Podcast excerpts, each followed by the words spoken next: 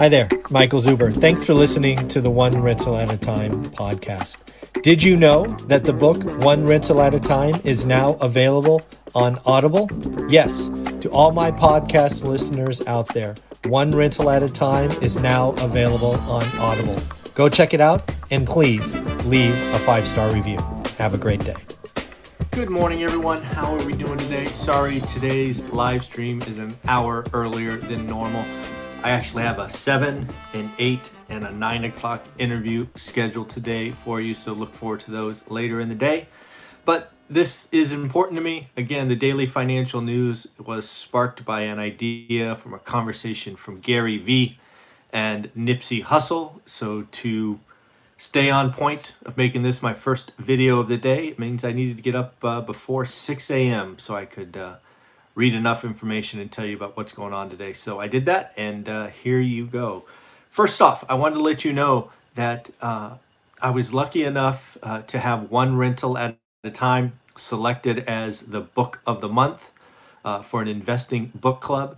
And they asked me if I'd be interested in taking questions from the group. And I did that last night at 5. That interview, or that series of questions from their book club, will be live, I think, at 7:30 this morning. So look forward to that. I found it interesting because these are all investors. Some of them have done deals, some haven't. They all read the book and had series of questions from LLCs to scaling to, you know, finding property managers and the like. So hopefully you enjoy that interview as much as I did. I found it a lot of fun. If you're a part of a book club and want to do One Rental at a Time, let me know.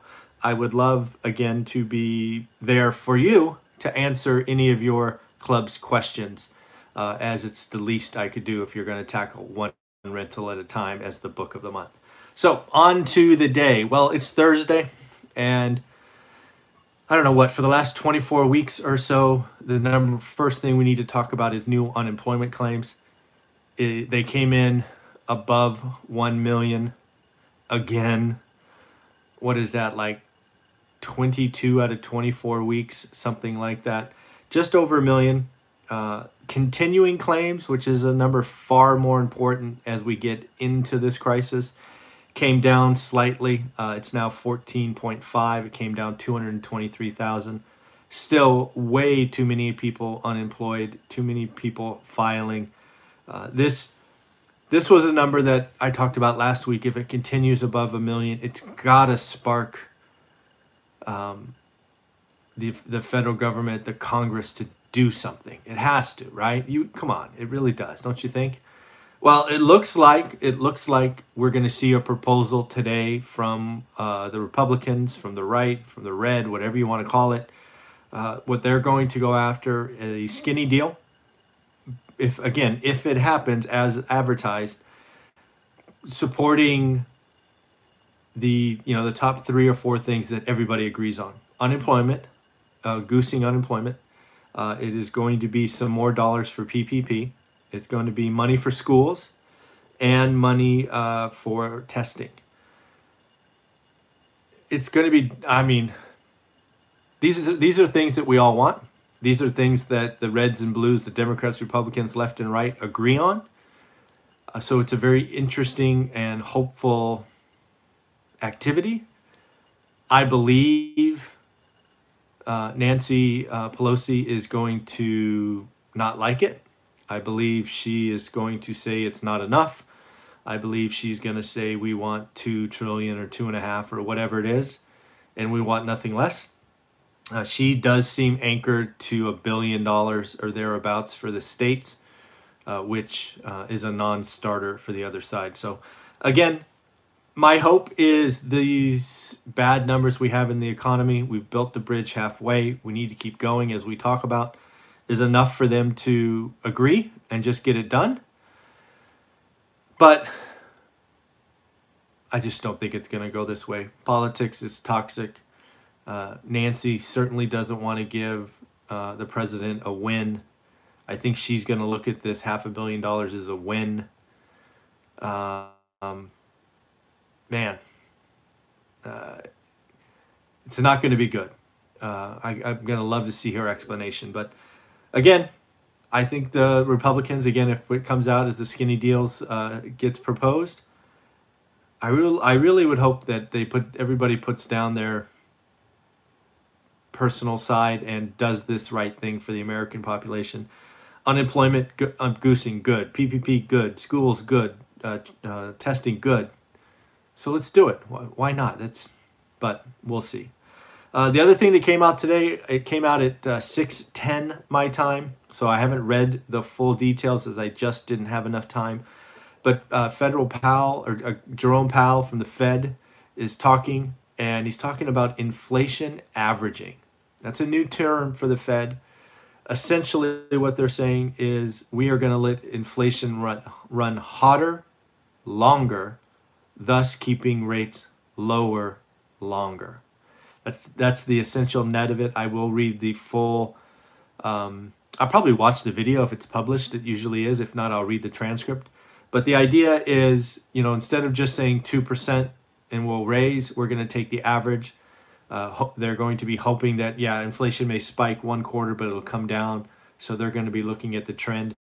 Again, this is all to let inflation run hotter, longer, so they can keep rates lower, longer. That's the whole net of this. And my guess is the stock market's going to be up on that news. The V-shaped recovery in the market continues. It's pretty crazy. Next up, I don't know if you saw this, but TikTok CEO just quit. He came on June 1st, and basically his world has been disrupted quite a bit by what is going on, first with our federal government, and then the sale to potentially Oracle, Microsoft, or a yet named third party. And he's like, I'm out. This isn't what I signed up for. I wanted to do this global thing. Now they're going to break it apart. I'm gone, which is interesting. I'm going to assume he has a golden parachute or something, because he left a high-ranking position at Disney for this CEO job, but the world changed, so that is interesting. Next thing I note is, I don't know if you saw this, but if you've watched my channel for any length of time, you know that I'm a basketball fan. I am a proud Golden State Warriors season ticket holder? Yeah, I guess so. Although last season, 15 wins. Oh, that was painful to watch. Oh, so bad. But it looks like Milwaukee Bucks came out and were willing to forfeit a game yesterday. There was a playoff game. They happened to be playing the Orlando Magic. They basically said, we're not showing up. We're going to forfeit the game, basically giving a Magic a win. This is something I haven't seen since youth soccer. Quite the statement. Obviously, there was the tragedy in near Milwaukee, so it's very personal to that team. So I thought that sent a message. And then, oh, by the way, it looks like other teams and other sports had their cancels as well. I would fully expect today's NBA games to be postponed as well. We'll see where this goes. I've read some articles on ESPN because, I like the game. I like to watch the game of basketball. Some people are saying the season is in jeopardy. The bubble is, while working to keep people safe health-wise, it's wearing on them. I can only imagine 6 weeks, confined space, testing every day. It's got to be tough on you mentally. So we'll see what happens there. I thought Milwaukee's gesture was meaningful, right? They were willing to take a loss in their professional sport to send a message. So, I support their choice to do that. That is something that they have the right to do. So, pretty interesting. Then next up, there was a report out today about U.S. malls. We have roughly 1,000 malls across the U.S. They are highlighting that we could potentially see up to 25% of them closed, shuttered, in the next 5 years. That's quite significant. Like I've been saying for a while, there's going to be significant money in repurposing malls. What do they become? I think we talked about this yesterday, or maybe it was Monday, right? Do they become self-storage, data centers, multifamily? Do they get torn down? I don't know, right? It's going to be interesting. I wonder what happens to the big mall providers or REITs like Simon Properties. CBL is still in trouble. We'll see what happens there.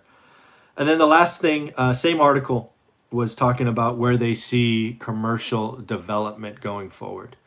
Right, commercial development, they expect to be down across 3 of the 4 segments. Office development is expected to be down 10%. Apartments, this one surprised me. They actually expect multifamily apartments to be down 15.6%. They expect retail to be down the most, 15.7%. And then the one bright spot is industrial, right? Think warehousing and things of that nature, distribution. It's going to be up 3.6%. So again, lots of stuff going on. So the big news of the day for me is I have to read more up on it because, again, got up a little bit early so I can get this done before we before I do 3 interviews. We have Fed Powell talking about average inflation targeting. Again, inflation's going to run hotter, longer, keeping rates lower, longer. That's kind of the net of it. I expect the stock market to like it just because, right? The lower interest rates are, the longer the real estate market will be on fire and the like. And then lastly, let's just hope the skinny stimulus deal gets done. Right around $500 billion, has goosed in unemployment, has PPP, has schools, vaccines, all the stuff everybody agrees on. So let's hope that gets done. The rest of what people want, they don't agree on. They're stuck. Ain't going to happen until after the election. So let's do the thing that everybody agrees on. All right, everybody. Got 3 interviews coming up. Going to do lots of talking today. All right. Take care.